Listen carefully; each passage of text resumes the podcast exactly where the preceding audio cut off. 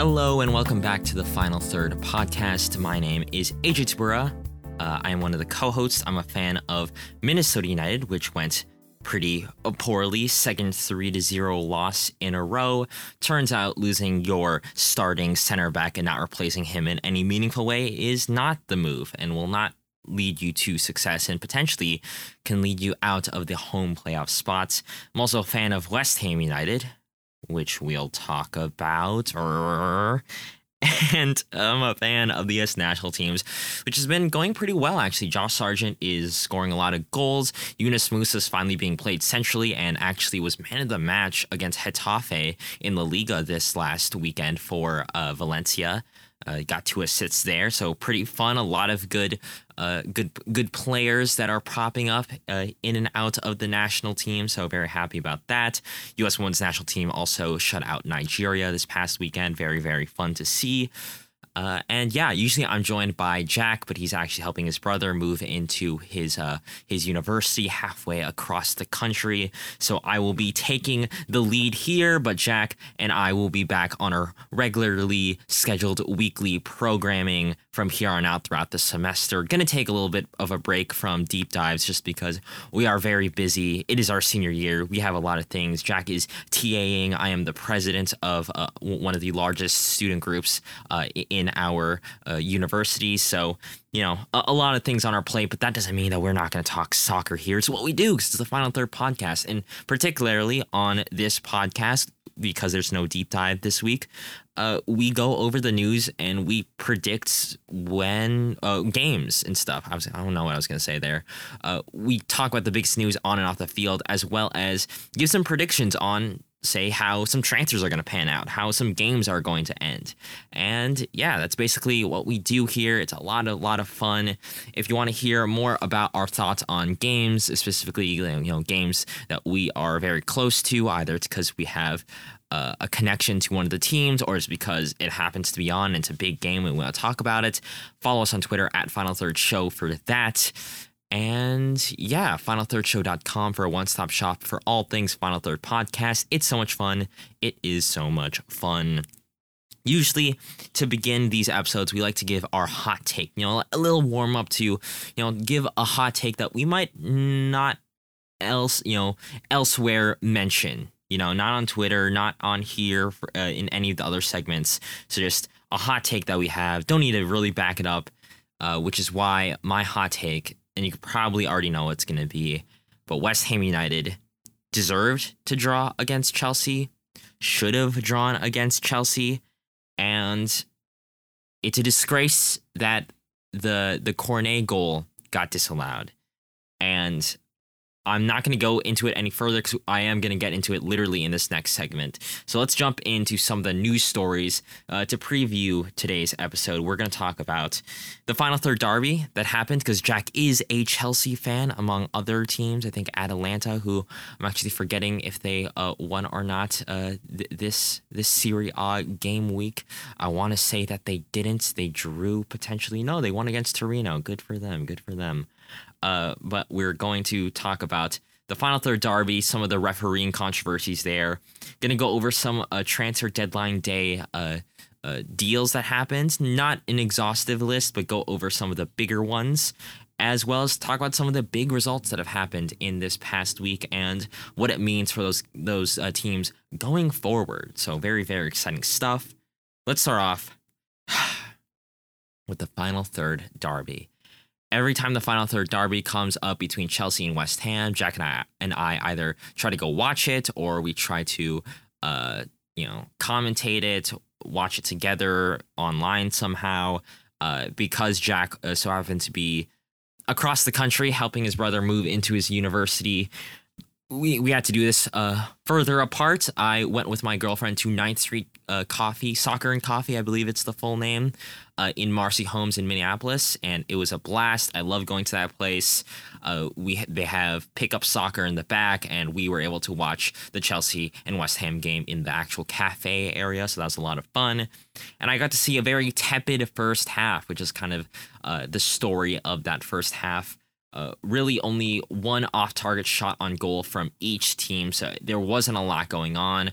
Ruben Loftus Cheek got a yellow card, so does Cucurella, and not a lot of stuff going on. West Ham definitely ceded a lot of control to Chelsea, as is kind of David Moyes' MO on uh, West Ham side, we had new signings Paqueta uh, from Olympique Lyon uh, of League A slot into number 10 role. Uh, meanwhile, everything else about this West Ham team is what you'd expect. You know, he had Fabianski in the back, Fornals, Declan Rice, Soucek in the midfield, Bowen out right, Antonio up front because Scamacca has been really ill with the flu recently, so he's been out. Uh, the only new signing other than Paqueta that made its way into uh, the starting 11 was Kehrer, who I think has been really, really good despite the score sheet not always telling it. He scored some own goals, let in some uh, uh, penalties, and got a yellow card this match, but he's been really, really good. Same thing with Kurt Zouma. Uh, for Chelsea side, you know, you have new signings Koulibaly and Cucurella and Fofana in the defense. I thought they did uh, pretty decently. Thiago Silva, of course, uh, who got an assist and in the past couple game weeks has been really, really good. Um, and then you had a little bit of a different formation instead of uh, for uh, Chelsea a three four three perhaps, or in recent weeks four three three. It goes into a three five two uh, with the the wing backs out wide, and then Ko- Kovacic, Lo- Ruben Loftus Cheek, and Gallagher in that midfield. Kovacic, you know, being someone who's been out recently, he's back. James, Reece James has been out recently, he's back. And then the up front, you'd expect maybe Mount or Havertz. Instead, it's new signing Raheem Sterling and Christian Pulisic of all players, who I didn't think actually played all that well. And so that was the lineup. Not a lot happened in the first half. In the second half, West Ham kind of uh, went about things. There was a, kind of a an argument between Reece James and Michail Antonio. They both get yellow cards. Broja and Mount get subbed on, and immediately after, uh, the ball gets kind of bullied off of Mendy, off of I think it was a set piece. Declan Rice finds Antonio, who pokes it in, and suddenly West Ham are leading against Chelsea, who in the past 10 years, West Ham has only won once against Chelsea at Stamford Bridge. So that's huge, you know, big celebrations. And then Kai Havertz and Ben, ben Chilwell get put on, and it pays off beautifully because Ben Chilwell uh, is found by Thiago Silva. You know, if if Mendy had kind of a a, a bad a howler, one might say, to let in West Ham's goal, you could say the same thing about Fabianski. Doesn't read it well at all, and the ball just gets poked past. Good goal from Ben Chilwell, to be honest, but hopefully this can put pressure on Fabianski to maybe get replaced by Alfonso Areola, who was signed from PSG uh, this past season. Uh, you know, and I, I think that I think that would be good because I don't think Fabianski has been really up for it in these past couple games. Not a lot of you know clean sheets to say the least. So I, I think it'd be good to you know get some new faces in. Uh, and unfortunately, you know, Jorginho gets subbed on and Ogbonna gets subbed on for West Ham and Kai Havertz gets found by Ben Chilwell having a lot of space and just gets poked in. A really, really simple, really easy goal. Uh, unfortunate to say the least. And this is uh, before I get into the referee in controversy. This is where I think West Ham played well for the most part, and Chelsea played even better. Uh, for the first half, West Ham soaked up pressure, was able to defend well, and really frustrate Chelsea, which is really good. Uh, it, it, really didn't seem like Pulisic or Sterling had any leeway. Uh, James had a lot of leeway just because we had Fornals trying to defend him. Uh, because out of possession, we went into a, a five uh, uh, three one. I, I want to say I, I'm I'm forgetting how that would even work. Five a five two a five four one. There we go. A, a five four one is kind of what we looked like out of position. I don't even know why I struggled that hard to come up with just numbers. Jesus. Uh, but yeah, it, it, it was very very good. A lot of the the Chelsea chances either went out for a corner, which obviously West Ham were good at defending with, or they were kind of snuffed out because of uh, really strong defensive work rate from you know, you know, Fornals, even though he wasn't the best defender, worked really hard. Paqueta, for some reason, had a really good defense defensive rate. But also on the flip side, of course, being good in defense is one thing. But you kind of need to, if you're going to be a counter-attacking team, be able to counterattack and counterattack well. And I, I think that West Ham did not do a good job at that. It was a lot of hoofing balls forward for Antonio to try to win.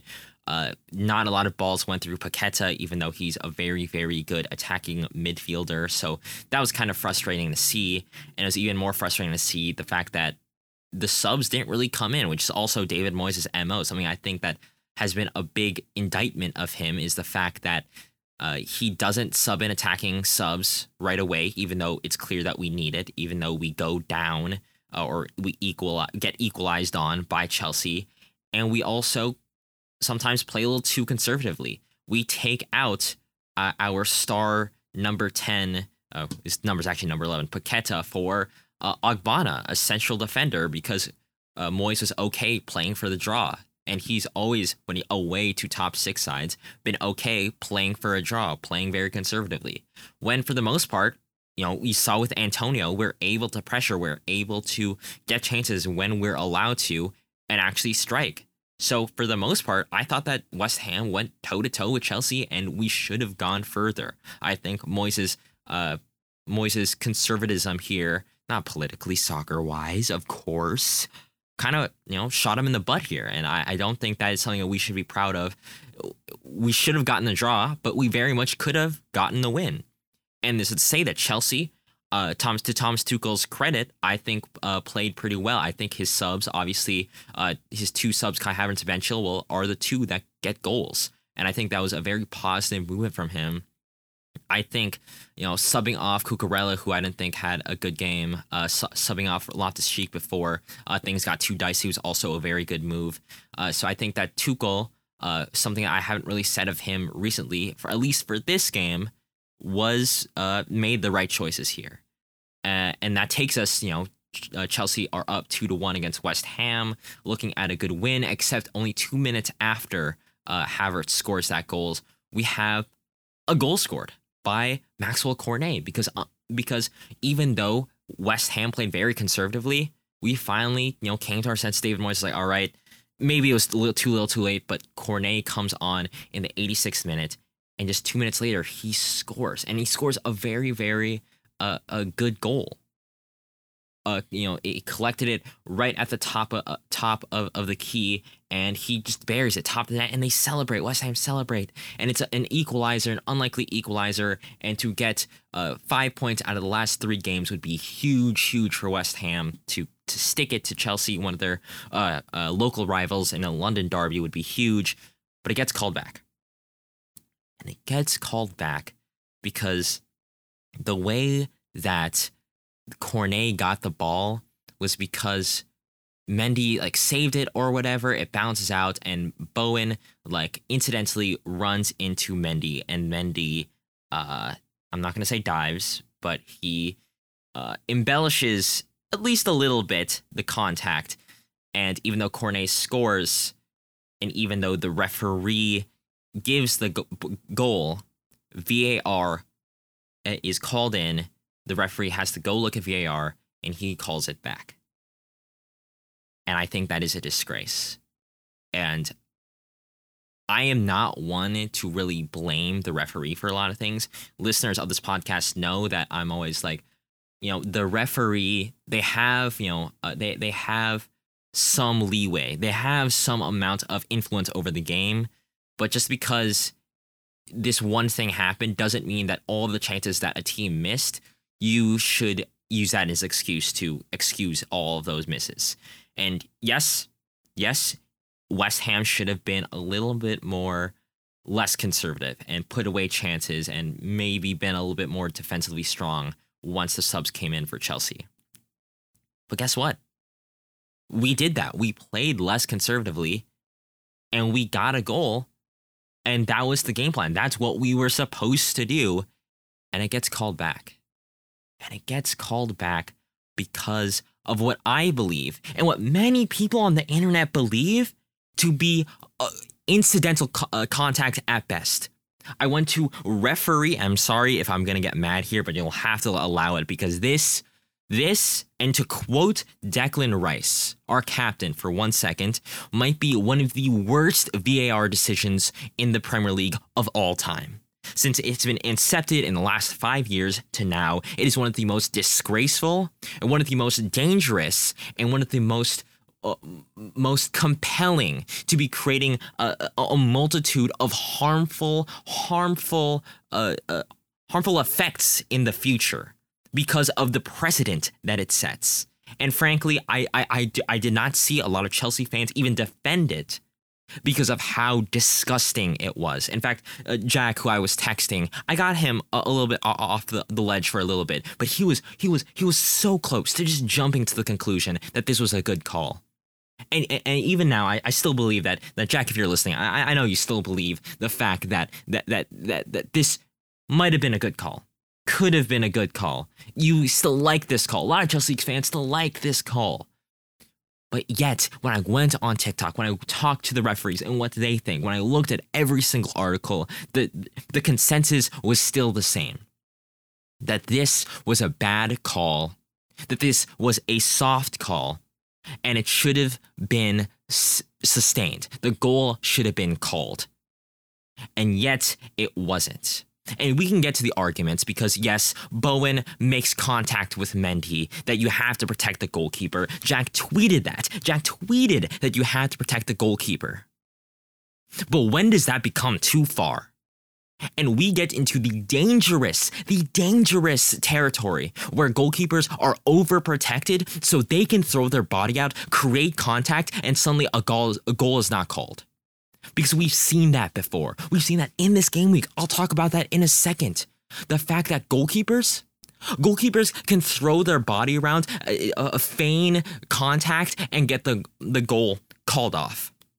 You know, if you've been listening to podcasts, you know how much I hate when players create contact themselves and put themselves and other players in dangerous situations. It's not tackling, it's not creating contact, it's purposely throwing themselves into dangerous positions, which is something that we should not be okay with. Like like when Kane uh uh kind of bumps into a jumping defender and draws a foul in that way. That is creating contact that is A super dangerous and B disgusting to the rules of the game.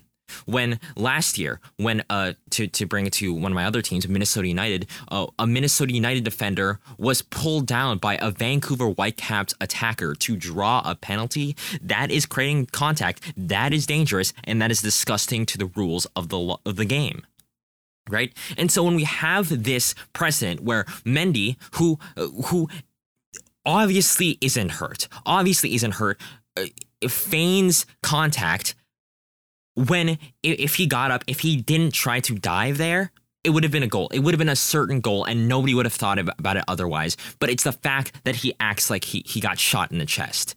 he acts like a, like a crime against humanity got committed against him. That is the reason why that that that, that goal is called off. And that is absolutely terrible. Because when you look at it, you want oh, let's protect the, the, the goalkeeper. What is Bowen supposed to do? No, no, answer me. What is Bowen supposed to do there? Is he supposed to to to contort his body in unnatural ways and potentially, you know, injure him or Mendy more if he doesn't put make his his momentum shift perfectly and instead he runs into Mendy's face, he runs into his knee and injures him? Is that what you want? Or do you want him to, you know, take take up the devil that he knows? You know, take what will create contact, but won't be too bad because, you know, he's not going to try to throw his momentum elsewhere? Or do you want him to maybe injure Mendy? Is that what you want? Right? What are attackers supposed to do there? Right? And if this is a case of an attacker creating contact or potentially putting Mendy in a dangerous situation, that is a lot more clear to see. Right? If Bowen was actually trying to obstruct Mendy in any any possible way, we would not be having this discussion. We would not. You know why? Because that is so much more clear to see than what is incidental contact. Because it is clear that that is incidental contact. You know that Bowen doesn't mean that because of how fast the game is uh, moving, how it's flowing, how how the fact that he he doesn't consciously do it. It is his dragging foot that so happens to catch Mendy is the reason why this goal is called off. And Is that fun for anybody? No, obviously not, because Chelsea fans are on Reddit or on Twitter or on Instagram being like, yeah, I'm glad we got the three points, but that doesn't cover the fact that Mendy did not have a good game. That Tuchel did not necessarily have a great game plan. That Reece James got that got bailed out for that that disallowed goal. The fact is they're looking right past this disallowed goal and into what it means for their team because they know that this goal should have stood. And the mistakes that Mendy and James made weren't because of an advantage that West Ham gained, but rather a mistake by the referee. And there's no leg that you can stand on to defend this. Because when you look at what VAR is supposed to do, it's supposed to call back clear and obvious mistakes. Is that clear and obvious? Why did it take so long? Why the why are we having this discussion at all if this wasn't clear and obvious? Yo, David Moyes post-match said, quote, it's a scandalous discussion. This decision, absolutely rotten decision. The goalkeeper comes to take it, it actually fumbles it out of his hands five or six yards so he can never recover it. Then he acted as if he had a shoulder injury. I'm amazed that VAR sent the referee to see it. It was a ridiculously bad decision. I'd question VAR as much as the referee, but the referee should have stuck to his guns. The sad thing is, is this is the level of weak refereeing at the moment. And it's true right? And and and Chelsea fans can say, "What about this? What about that? What about the fact that that that uh that Antonio kind of clobbers Thiago Silva in the face, you know, kind of punches him when he was on a yellow card only mere minutes before he scored the opening goal. And to that I say, yeah, he probably should have been sent off. That probably should have been a second yellow. But that doesn't mean anything in the grand scheme of things. Because guess what? Injustice 30 minutes later does not negate injustice 30 minutes before. And just because Antonio clobbers Thiago Silva and he probably should have been sent off does not mean that this disallowed goal is somehow more moral, is somehow more acceptable. And but somehow we have this Stockholm syndrome saying that all things kind of balance out in the end. There's karma in this referee decision making, as if there isn't a human being making this decision. Like it's some kind of universe kind of messing with with the wavelengths, you know, astrology BS at this point. That is BS. Because we, we can do whataboutisms all we want. You know, Chelsea fans could be like, "Well, this makes up for Cucurella getting his hair pulled and and uh, the Tottenham player not getting uh, sent off." But it doesn't matter. Who who who you know, gives a crap if if it bounces out? If it's karma, right? You know, because we can do what about all, all day. We can say, what about uh, Ruben Loftus Cheek, who keeps on fouling? There's, there's persistent infringement. He's already on a yellow, no second yellow. He stays on. He stays on and gets subbed off, and Chelsea get, gets to keep 11, uh, 11 players. How about Reece James, who who went studs up on Antonio, goes to VAR. It, it, it it's fine but under every other circumstance, it could have been a red. In fact, there has been cases where that was a red. The simple fact is is that refereeing in the Premier League has been disgustingly low quality for so long that we have just become used to it the fact the fact that I, I the reason why I think Jack is okay with this call and not not you know keeping his homer glasses on is not because he's an inherently bad person who just wants his team to win, but because he's been so inundated with bad decisions thanks to referees like Anthony Taylor that he thinks that this decision makes up for everything else that this is VAR finally working for Chelsea. I mean, he tweeted it uh, already, so that's in his words. And yet we have we have what is undoubtedly proof that refereeing has gone downhill here and that this bad call who might you know we look at the end of the year this might cost west ham europe this might cost west ham a couple positions if it's that close and yet and yet we're okay with that because Cucurella, uh, Cucurella uh, didn't draw a red card for the Tottenham player a couple weeks back. What is that? What is that? You know, who cares if your team won? I'm not just talking to Jackie, I'm talking to all the Chelsea fans or all Premier League fans in general, right? The reason why I care about this, the reason why I'm so mad about this, and the reason why I was so mad about Anthony Taylor scoring over Chelsea a couple weeks ago is not because I'm a homer. Obviously not, or else I wouldn't be saying that Anthony Taylor is screwing over Chelsea. it's because I care about this game. I care about watching good soccer overall else, you know? To the point where I have been called by listeners of this podcast annoyingly neutral. I have been called annoyingly anti-Homer to the point where where a, a decision will be a, go against a team that I like, like Minnesota United or the U.S. Men's National Team, and I'll be like, mm, that seems like it, it, was the right decision. Like it, maybe it should have been a penalty. Maybe that, that goal should have been called off for offsides. And people have attacked me for being like, why aren't you a real fan? Just say that that that that was a that was a bad decision. That that we sh- that we should have gotten the advantage. And and I say no because for some reason my monkey brain i care more about the beauty and the sanctity of soccer more than i care about how my team does. And maybe that makes me a bad person maybe it makes me a bad fan but i don't care. I want to see fairness. I want to see other fans be happy and i want to see justice be prevailed. And that's not the case here. And we see that refereeing ha- has gone downhill simply because no english var refs are at the world cup if that doesn't tell you uh, uh, the magnitude of how bad VAR is in England, I don't know what to tell you. And the fact that a lot of English pundits, like I think it was Gary Neville, have gone to like Germany or uh, went to the Euros and saw how VAR is done in other countries and seen that it actually works, even in MLS, where I think the referees are also bad. The fact that clear and obvious is so drilled into their heads leads to less bad calls to the magnitude of the Premier Leagues.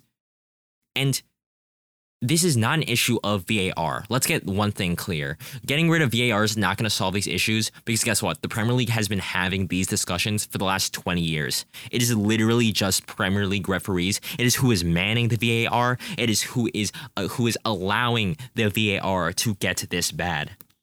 To the point where referees bodies PGMOL who handles VAR has effectively accepted controversial VAR decisions made at Chelsea and Newcastle were wrong and will cooperate with the Premier League to review the incidents and review how VAR is used.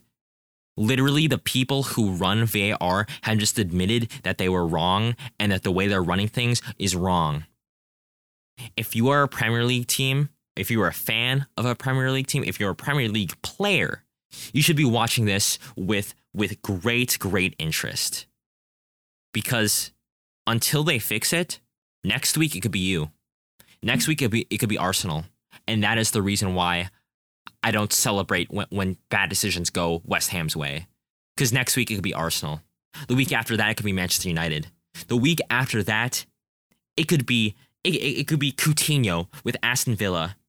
You know, we talk about bad referee decisions, and we could talk about the multitude that happened this weekend because it's not just against in the final third derby a linesman called off the tightest offside call instantly, calling it off what might have been the winner against against Manchester City, which would have been a huge win for Aston Villa. And instead, instead it gets called off and it's a 1-1 draw.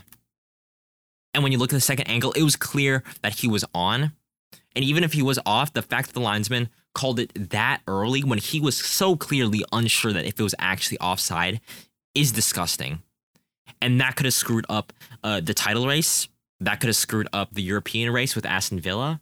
And it's not just that. Look at Crystal Palace versus Newcastle. An own goal in Newcastle's favor gets called off. And Eddie Howe was very surprised Newcastle United had that goal ruled out by VAR in uh, what ended up being a 0 0 draw against Crystal Palace. Because Newcastle, Newcastle was initially awarded the goal by the referee uh, when uh, I think it was uh, Tyrick Mitchell uh, scored that own goal. But, but it went to VAR and it was ruled that Joe Willock had fouled uh, uh, Vicente uh, Guaita. Is that how you pronounce Crystal Palace's goalkeeper's name? I don't know. Uh, but he f- fouled Crystal Palace's goalkeeper in the build up of the goal. But oh, wait, when you look at the replays, the Palace defender, the Palace defender, Mitchell, pushed Willock into the goalkeeper.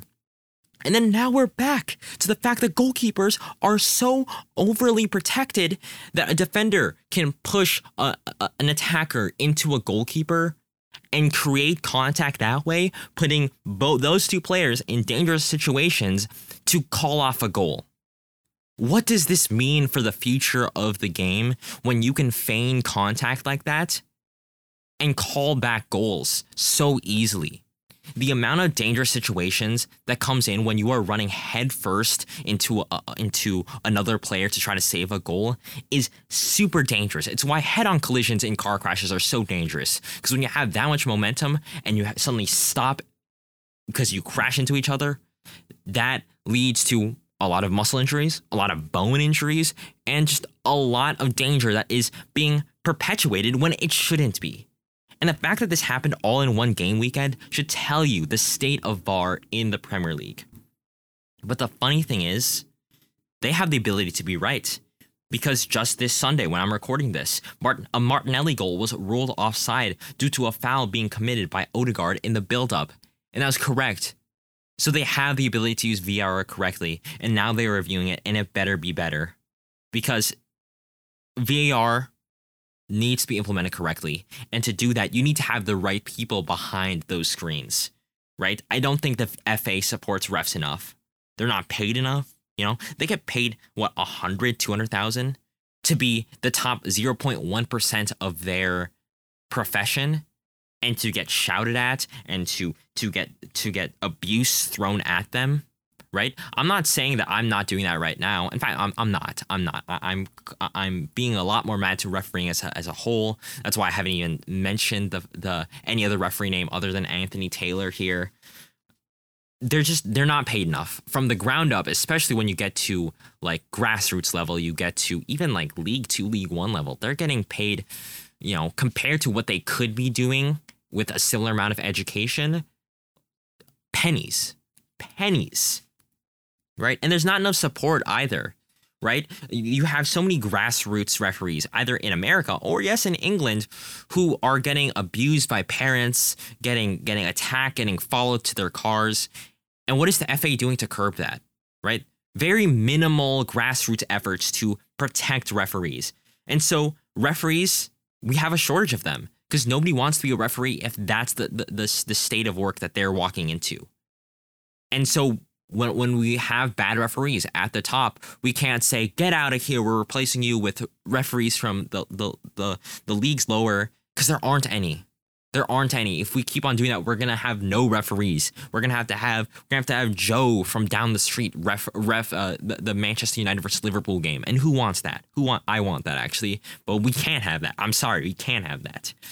There's no pressure to be better because of that, and so we have these refs who are undoubtedly bad, undoubtedly unfit for their job, given how many mistakes they've made in a short time period and we can't replace them. The FA just needs to do more to get good referees, get good referees through the pipeline, get younger referees starting from the teenager years to fall in love with soccer, fall in love with refereeing, and make it, even if it's a thankless job, thank them with compensation, right? If a Premier League referee position was a million dollars, I'm not saying it should be, but if it was a million dollars a year, you'll have a lot more referees who want to ref in the Premier League, and so you have a larger supply of workers to to to sift through.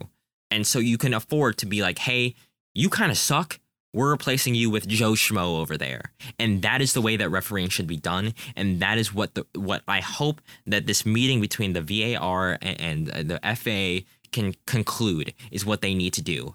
Because when you have West Ham, who got screwed out, out of goal here, when you have Coutinho, when you have Newcastle getting screwed out, when you have uh, going back all the way to the Hawkeye goal line technology, Aston Villa versus Sheffield United in 2020, when and uh, when Sheffield United did not get a goal called for them because uh, the goal line technology like kind of screwed up and leading them to have only a 1-1 draw between Aston Villa, right? That meant that Aston Villa came out with that game with a point a point that was the difference between them getting relegated and Bournemouth getting relegated. So that refereeing mistake cost Bournemouth $300 million and sent them into a chaotic championship cycle, a result that obviously, given how they've started the season, still haunts them to this day. Right? This is not just fans complaining because, oh, refereeing sucks here. This is, these refereeing decisions can legitimately, legitimately affect grown men's like salaries, their livelihoods. Because, you know, not every player gets paid 300,000 K a week like you know these superstars. A lot of them will be making 200, 100,000 to put their bodies on the line and suddenly for a refereeing mistake uh, back in 2020, a Bournemouth player probably got cut from a team because the Bournemouth couldn't afford to keep them and suddenly they are getting launched into this chaotic uh, void into unemployment looking for a new club because of a single mistake that a referee made these decisions matter, right? These decisions can matter when it comes to the European race, the championship the race, the relegation race. I mean, that Bournemouth getting relegated cost the club $300 million. This matters. And I'm sorry if if it sounds like I'm being a homer. I promise you I'm not. There's to be plenty of times where I'm like, West Ham deserved to lose that. West Ham should not have had the penalty called in favor of them. But this this is disgusting in every single way. There's real life consequences. And if anything, I hope you all realize that. I'm to catch my breath in. We're already 35 minutes in this podcast. Let's talk about some uh some transfers after I get a drink of water because my throat is already so sore. All right, enough of that BS. Let's talk about some transfers because the transfer deadline uh, concluded September 1st. A fun tidbit that I thought was really kind of funny uh, was the fact that the KNVB, the the Football Association of the Netherlands, didn't realize that all the other clubs were uh, having their transfer deadlines end on the first. Instead, they had theirs end on the thirty first. So that led to a pretty big prospect of uh, Premier League clubs poaching uh, talent from the likes of Ajax and PSV, and those teams not having the the the transfer window to bring in replacements for them. Luckily, I don't think any big transfers happened. I know Edson Alvarez to Chelsea was a rumor. Uh, Antony was kind of a late one, so that kind of screwed over Ajax. But even then, they had a bit of a leeway to work with. I just thought that was funny.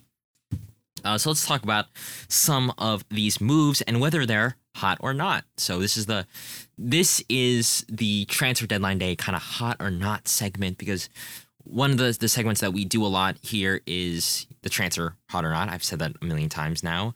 Uh, but it's where I ask usually Jack a transfer, and he has to tell me if it's a hot or not transfer, if it's a good transfer for everybody involved, or if it's a not hot transfer. And we'll start off with uh, Arthur Melo to Liverpool, midfielder for Juventus. It's a loan move. I think it's pretty cool, so not that warm. It's not that hot. I'm not gonna say it's not hot. I'm not gonna say it's cold, but it's you know it's less than room temperature. It's like it's like you put you had a glass of water and you put ice in it, just a single ice cube. It's like that amount of cool. Right, it's a good stopgap in the midfield, which is kind of what they need. I felt like now, now that I'm thinking back to it, maybe they could have used a, good midfield uh, replacement, not replacement, uh, a good midfielder to complement the likes of Thiago and Milner and Henderson, who are, you know, getting up there in age, but unfortunately they get that in Arthur Melo, who is rather ineffective going forward for uh, Juventus. Didn't really offer much in attack, so you're hoping that he brings in his Bundesliga form and not his uh, not his Bundesliga form, uh, his previous form uh, before Juventus, uh, rather than what he has been showing recently all right.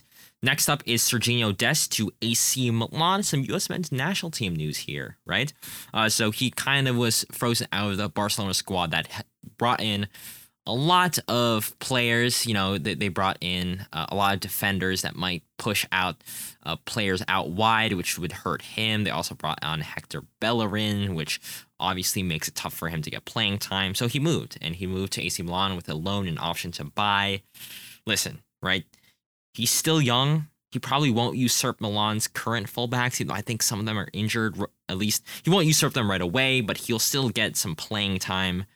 Uh, he's still really young. He still is really good going forward, which I think AC Milan is going to like, especially if he's right back, uh, complemented by Theo Hernandez on the other side. That's a very deadly attacking wing back uh, duo right there. And he even went out and said that he just needed to get some playing time before the World Cup. And in general, he needs playing time to develop. So I think this is a, a pretty warm move for him. Of course, there's concerns rightfully so from AC Milan and from Barcelona, but his defensive work rate. But that's going to have to improve in Serie A, who's been historically known to be a very defensive league. So I think that that challenge is really good for him, really good for the Spence national team, and I think that AC Milan's going to like what they get, even if they don't, you know, sign him because he is a very expensive contracted player. Speaking of U.S. men's national team, let's go to John Brooks, who is moving to SL Benfica in the, the Primeira Liga in Portugal. He's still only 29, so he still has a plenty of time to really get back into it. Maybe, maybe this World Cup, maybe afterwards, get find his way back into the U.S. men's national team picture but it's only a one season contract, and that's because Morato of Benfica, who's their other center back, got injured. So they actually gazumped by Mallorca, who is going to sign him. I think he only had to sign the paperwork and he'd be a Mallorca player, but Benfica called, and so he went. And if I'm remembering con- uh, correctly, I believe Benfica's actually in uh, the Champions League. So I think that is a a pretty good upgrade for him. You can make the argument that obviously he's not playing against the best opposition week in week out uh, in the Portu- Portuguese league compared to let's say La Liga. But I think it's still a good level for him. It's only one season contract, so either he really finds form here or he moves somewhere else. I think the issue here is going to be mentality, right? He he is slow. You, you can make an argument that his main issue is like defending in the high line, but the simple fact is that he has a, he's had a, a problem in every single situation he finds himself in, whether it's for club with like Wolfsburg or country, whether it's the U.S. men's national team, right? It, it, he finds issues with the head coach. It just doesn't really seem like very a cohesive unit between him and the team. Some might call him a locker room cancer. I won't go that far, but there is definitely issues there that I hope doesn't pop up with Benfica. I still think it's a, a pretty warm transfer. Here is a hot transfer coming up for you. Leandro Paredes going from PSG to Juventus. It's a loan deal with a 15 million euro purchase option. He was frozen out of the squad last season. I think he only got a handful of uh, uh, appearances for PSG, but he's still a very good progressive minded midfielder or defensive midfielder, if you'd rather. Uh, he had a pass completion rate in the top 1% of all midfielders. And when you look at who he might be playing with, whether it's a uh, Pogba or Locatelli or McKennie and Rabiot, maybe off the bench, that's really, really nice midfield.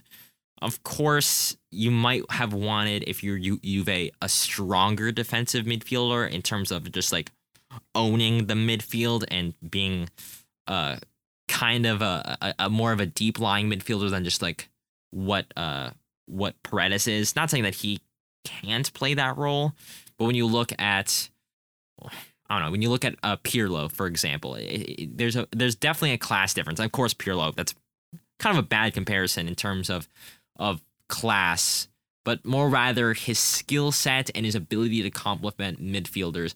I think was at a a clear distinction than what you would consider Leandro Paredes to be at. Right? You don't think of Paredes as being someone who can hold down the midfield and start plays all by himself. You know, he, he he's going to need to find the likes of Locatelli in order to make that happen. So it's still a loan move, still a very cheap buy option. So if it turns out okay, great. If it doesn't, move on. Juventus is still in a long rebuilding period, so we'll see how that goes.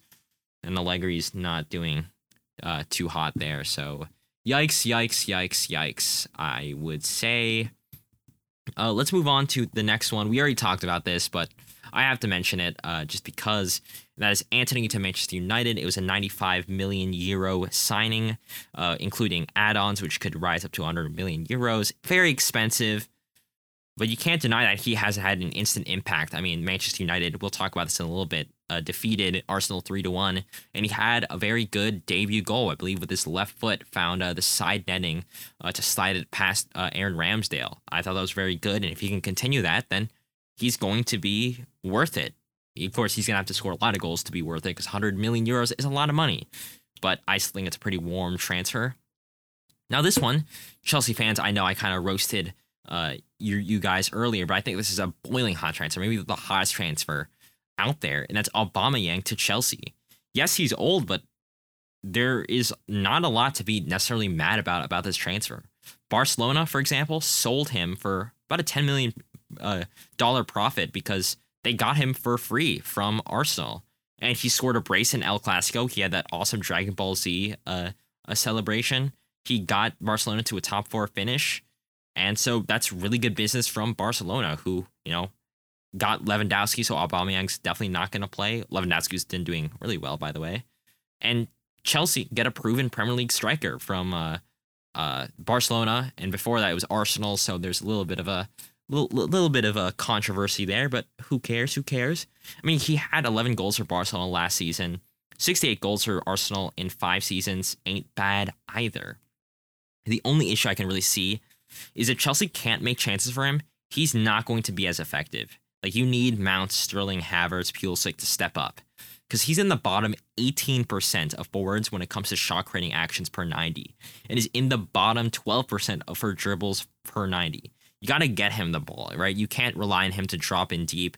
He's going to be that target man, and that requires having the likes of a Reece James, of all the wingbacks, of the midfielders, being able to find his head, being able to find him to score. Still, I think it's a, it's it's definitely a, a low risk move for uh, for Chelsea.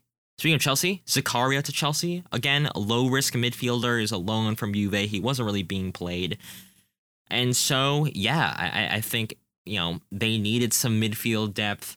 I talked to Jack about it, and he he said he was confident in some of the youngsters. I'm forgetting their names even, but they're like the 18, 19 year olds that Chelsea have in order to uh, be backups to uh, some of their midfielders, and I did not find that compelling at all. I think Zakaria is going to be a good move, if not just another body in the midfield, uh, because you can't just rely on the likes of Gallagher to uh, be uh, a good stopgap in midfield, because you're going to have Jorginho, Kovacic, and Kanté in and out of fitness. So you need to have someone like Zakaria, who's still pretty young. I want to say like 24 ish, uh, to come in. So really good.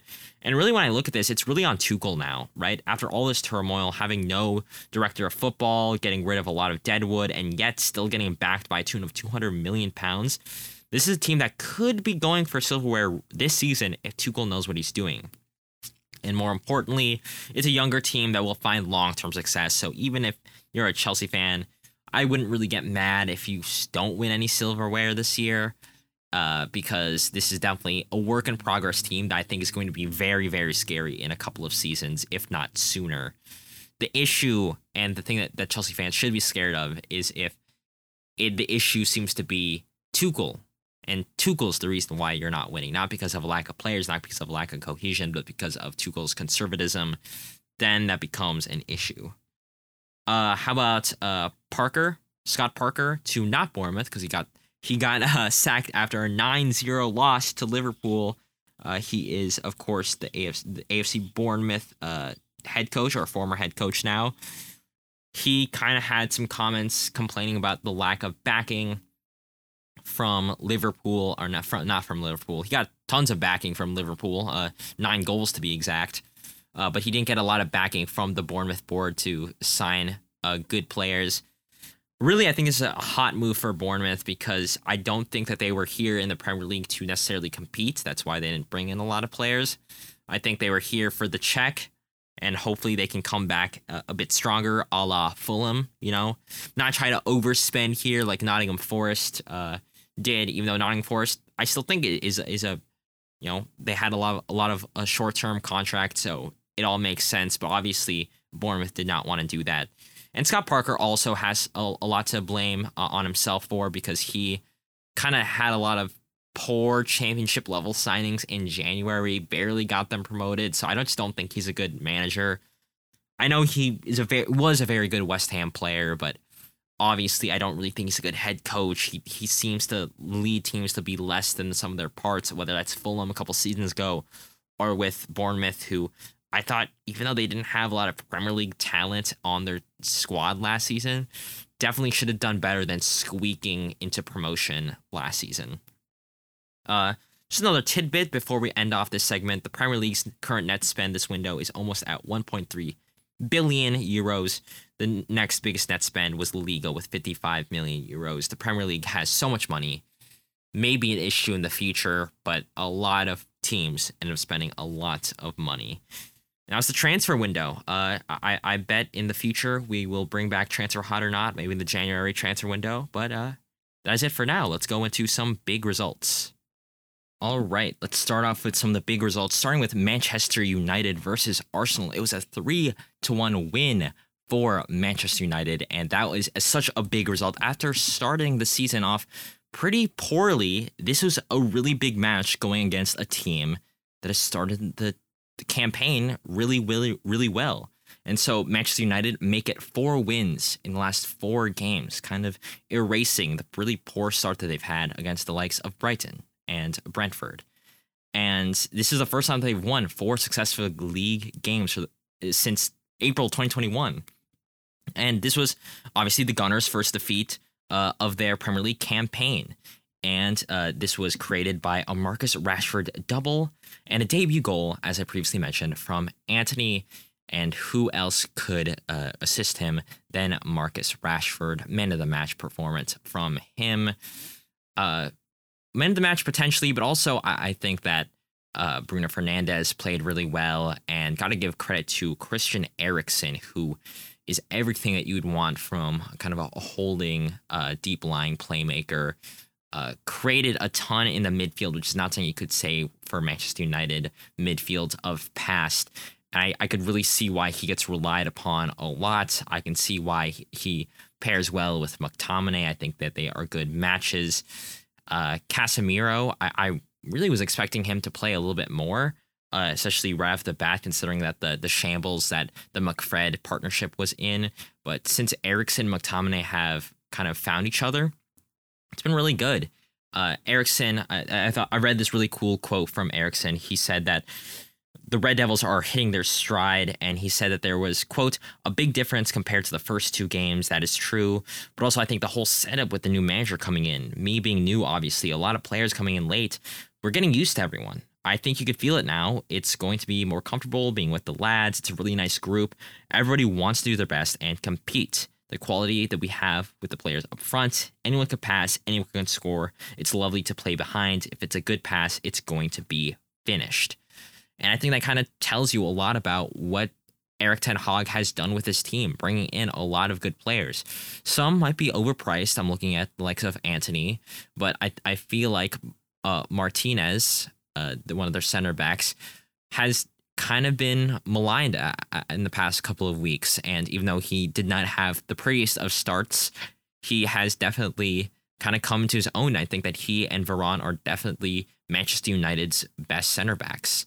And when you look at Marcus Rashford potentially finding form, I think that's huge. Antony on the right wing, Sancho on the left, Bruno Fernandes hopefully finding form as well. You're looking at a lot a, a, a new Manchester United team who is crafted to how Erik Ten Hag wants to play. A lot of high line, a lot of high octane football. And Christian Eriksen, of course, is in the middle of that. He has a great motor on him. Uh, but also just the players that he brought in general. Antony Martinez obviously has some familiarity with with uh, his time at Ajax, but he's also been more willing the past couple weeks to dump the the dead weight right? Cristiano Ronaldo not really suiting his style. Uh, he's kind of been demoted to the, the sub minutes to the bench, which is fine for him. Uh, Fred also demoted. Harry Maguire also demoted. Luke Shaw demoted as well. Lindelof, I can go on, whatever, whatever, whatever.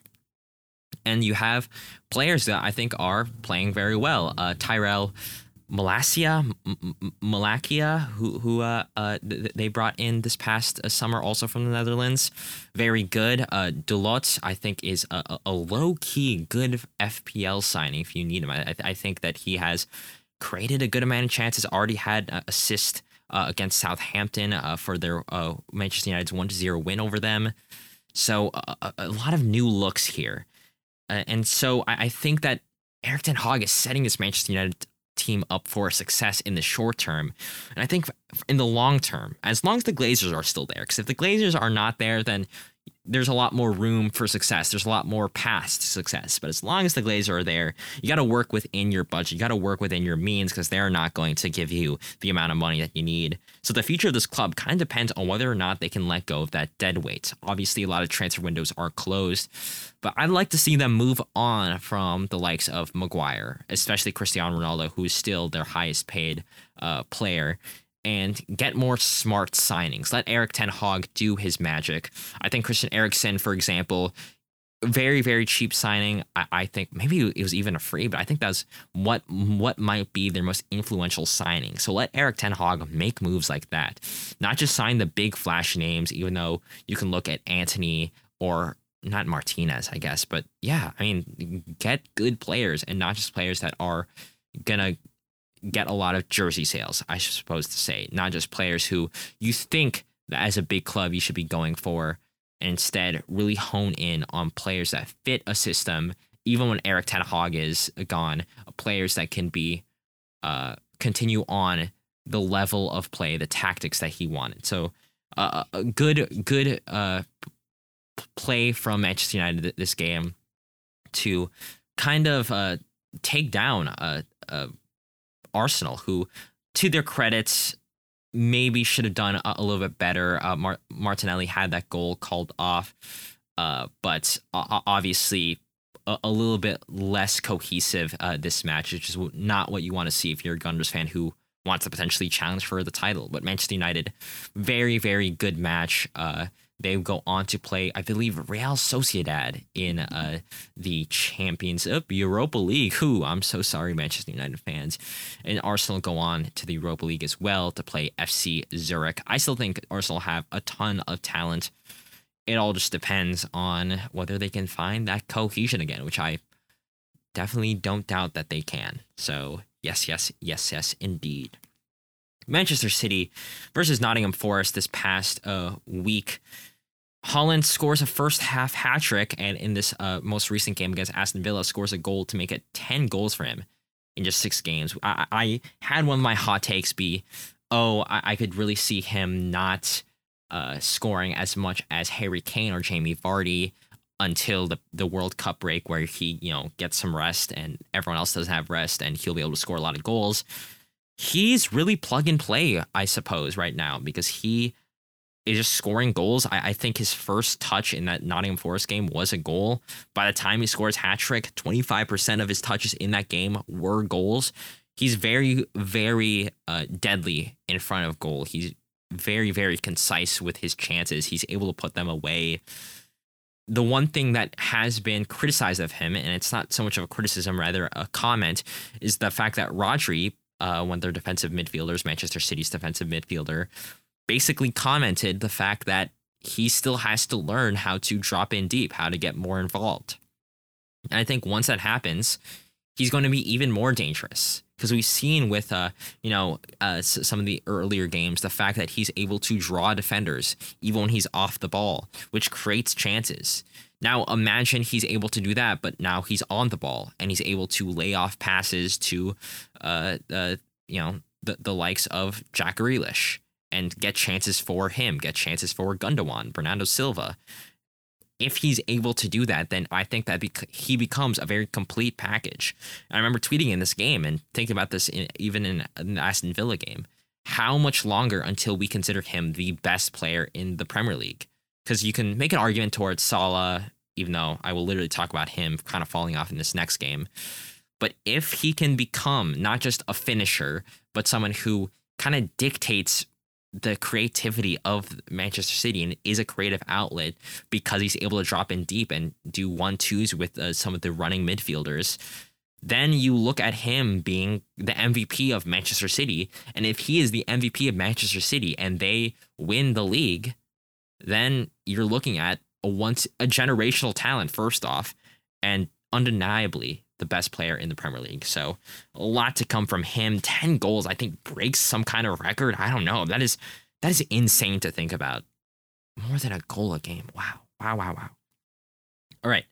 Merseyside Derby. I don't know why I said it like that. Everton at Goodison Park and visitors Liverpool. Very, very interesting game. Just kidding. It was not necessarily as interesting Uh, uh Everton now draw the last four games.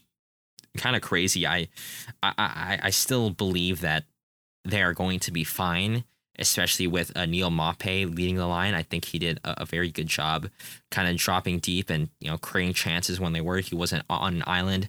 I thought Pickford had a lot of really good saves. Let's look and see how many saves. Wow. He faced 1.49 uh, goals on target, eight saves. Really, really good from him, as I suspected, like watching him. Like it was, it was really, oh, really good looking at these highlights. Uh, but something that, that I think uh, popped up is not Everton's defensive uh, capabilities. You know that was very much the case. I think that I think that if they can fi- find you know some oomph in them, they'll be able to finish a comfortable 15th. I know it's not necessarily comfortable, but comfortable to where their expectations were. Uh, but the thing that really stood out to me was Liverpool's kind of attacking. Uh, attacking failures here. I don't want to be too hard on it, but like obviously they have very good players. Nunez, Diaz, and Salah I think need to gel a little bit more. Uh, obviously losing Mane is going to be kind of a, a transition, but I think Luis Diaz is a, a very good player who's going to, as we've seen already, score a lot of goals. Even defensively, they are very good. Midfield can be iffy. I think uh, Fabinho, I think Car- Carvalho got injured, so that kind of sucks. Obviously, getting uh getting getting some new players, Arthur in there is going to be important for that. But really, I I, I think the, the main failure here is Salah, and not to say that he isn't still a class player, but it's obvious that he is struggling in some sense, whether that is due to the tactics that he is being employed on, like the role that he's playing, or just because he himself is off form. But he has only has two goals and two assists in the, past six games, and so that is a goal, uh, a, goal per game rate of only thirty three percent. Meanwhile, last year when he shared the Golden Boot with uh, Heung-min Son, he had twenty three goals, which was a sixty percent uh, goal to game ratio, which does indicate a little bit of a drop off. And it's not like Liverpool were going against necessarily hard teams. Manchester United you could point to as being at least a, a somewhat of a challenge, but you know, Everton should have been winnable. Everton should have been a game where Salah would historically uh, score. You look at AFC Bournemouth, where they destroyed them 9 to 0, yet Salah didn't get on the, the score sheet. And yes, Firmino did, and that's awesome and good for him. But you're looking at Salah, who is their talismanic midfielder, talismanic w- winger, he is someone who created a lot of chances, who created a lot of goals from nothing and lifted up this Liverpool team to almost winning the title last year. And to get two goals and two assists in the last six games, that kind of spells a little bit of danger for Liverpool's title challenges, especially as they find themselves away off first place after six games. And it's not like six games is not okay, well, it's not a huge data set, not a huge amount of uh, data points you could look towards but it does kind of give you at least a little bit of a hint towards kind of a larger trend here, which is Salah and to a certain extent the front three of Diaz and Nunez not really firing as much as we thought, as much as I thought, especially, right? And when asked about whether Salah is maybe playing a little bit too on an island, maybe too wide and not getting involved like he historically has done, Klopp said, quote, I don't think in the season Mo is too often wide. Maybe today in a few moments, yes, but he could have scored again in the last minute. And he had a ton of chances as he did against Bournemouth, as he did against Newcastle. Newcastle got two assists, so he can't be too mad about that, but really, not a lot of involvement here. And you see that in the stats. Uh, in terms of involvement, I got this from The Athletic, Salah only had 43 touches against Everton and is averaging just 47.7 per 90 minutes in the Premier League this season. That's down from 56 per 90 last season and 54 per 90 in 2021 and 2022. So I really think that Liverpool is lacking cohesion, not getting solid enough touches, and maybe that's because defenses are specifically marking him. But I do think it's a lot of new signings. Harvey Elliott kind of being integrated in, Carvalho getting integrated in, Nunez and Diaz still trying to find their footing as a front three with Salah. You know, you used to have, you know, Mane and Jota, Firmino. and you had that for a good amount of seasons, you had a lot of uh, of plug and play there. And even though I thought that it was plug and play before, maybe Nunez, Diaz, and Salah need some more time to find cohesion and get him more involved. Because until then, I could see them dropping some points here and there. They have the talent to continue on, but it really depends on how they deal with these issues there. All right, let's talk about our penultimate uh, match, and that would be the Milan Derby, which happened. Uh, of course, Inter Milan and AC Milan, the two teams that ended up uh, being uh, the last two teams to decide the Scudetto last season. It really came down to that. And Milan came out on top in the title race, and Milan came out on top in this Serie A game. Pretty early for a rivalry game, but pretty fun, pretty fun n- nonetheless. Right off the bat, only 21 minutes in, Inter exploited Milan's high line as Inter kind of stayed back and ceded control to Milan throughout this game. And uh, Brozovic scored thanks to a Correa uh, assist. Pretty good, pretty good. But of course, the man at the match, undeniably, uh, well, maybe deniably, I don't know. Rafael uh, Leao scored right away off an assist from uh, Sandro Tonali. And I thought that that, that was a, a really good uh, uh, representation of what Leao can do, create something out of almost seemingly uh, n- nothing. It was a, it was a first time strike. Who else but Calhanoglu gave it out in the midfield against his former side? Cringe, cringe, cringe. Uh, and Leao was able to strike it. Really good goal there. Uh, going to the second half, it was the rea- the AC Milan, Leao, and Giroud show because Giroud uh, was able to uh, get the go ahead goal there in the 54th minute thanks to Leao, who was honestly like almost quadruple marked. Like he was very much marked, uh, uh, and he still was able to pick out Giroud for that go ahead goal. And of course, who else but Leao would score uh, the the ultimate winner uh, there as Giroud finds Leao and he drove into the box and just put it into the the the uh, bottom right, I want to say, corner. Uh, and Handanovic wasn't able to necessarily get it, and it's three to one to AC Milan. And then you're looking at some of the subs uh, that Inter Milan um, brought in. Uh, AC Milan brought in uh, Brahim Diaz, who is that a new signing? Is that a new signing? No, he. Yes, yes. Wait, I don't know. AC Milan, I think he's on loan with. He's been on loan for a while from Real Madrid. Yeah, that's what I'm thinking of. Okay, okay. But Inter Milan uh, brought in a lot of really good players, which is part of the reason why, even though Inter Milan haven't started the season off great, I still think that they will find their way up towards the top because, you know, you had Brenton Henrikh Mkhitaryan, who I think is an amazing signing, even though he's 33.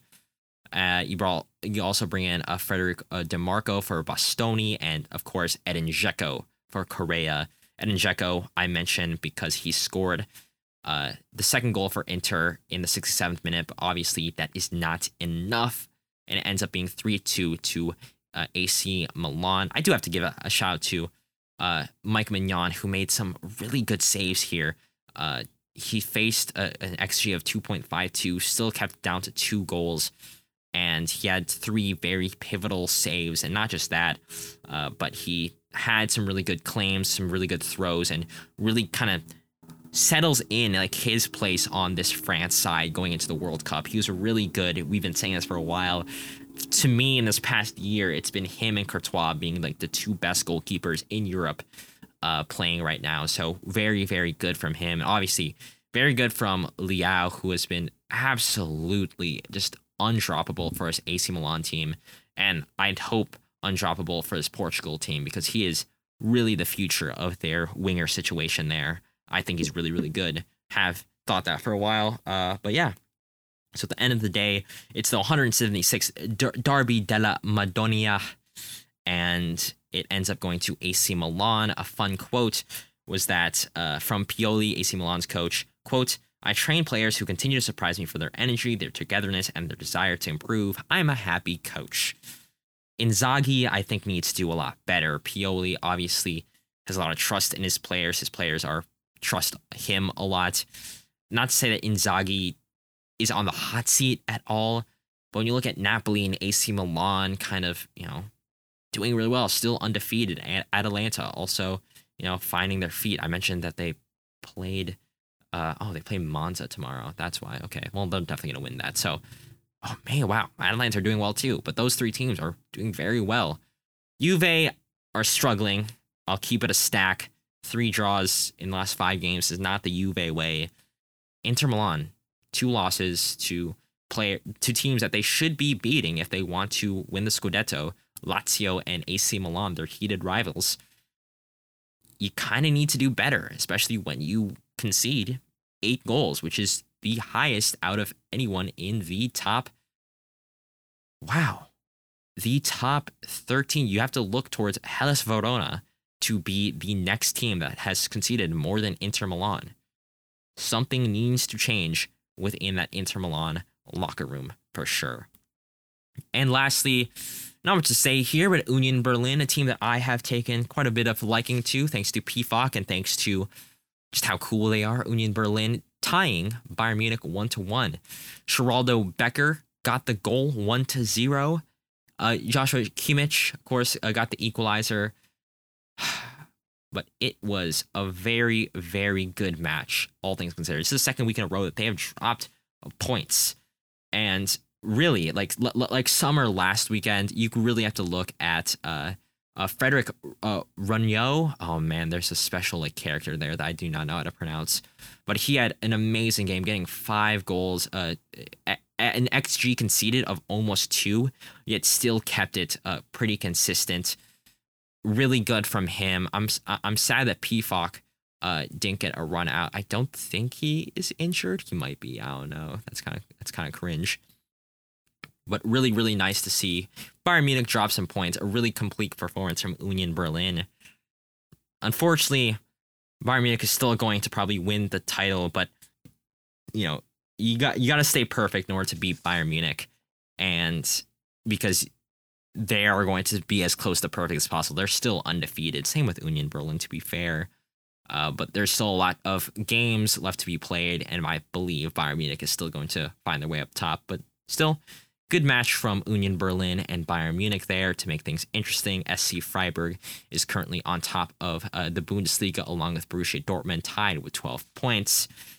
SC Freiburg, that's a, that's an interesting one. They lost uh, what Fleckenberg, I believe, uh, was one of their uh, transfers out. So to see them still doing well is a really, really good. Not Fleckenberg, that's their goalkeeper. Uh, Schlotterbeck. Yes, Schlotterbeck. Uh, and so, yeah, those are the big matches that I just want to quickly talk on. Uh, it's getting late here in Minnesota, so I'm going to call it a night there. If you enjoy this show, enjoyed me ranting and raving about refereeing in England, follow us on Twitter at Final Third Show, finalthirdshow.com for a one stop shop for all things Final Third. And yes, yes, of course, of course, of course, tell a friend about the show. Tell your dad about the show. I'm sure he'd love to hear about some of the transfers that happened on deadline day. And yeah, we'll see you guys same time, same place with 100% more Jack uh, next week. See ya. This is where Jack says bye for now. So bye for now.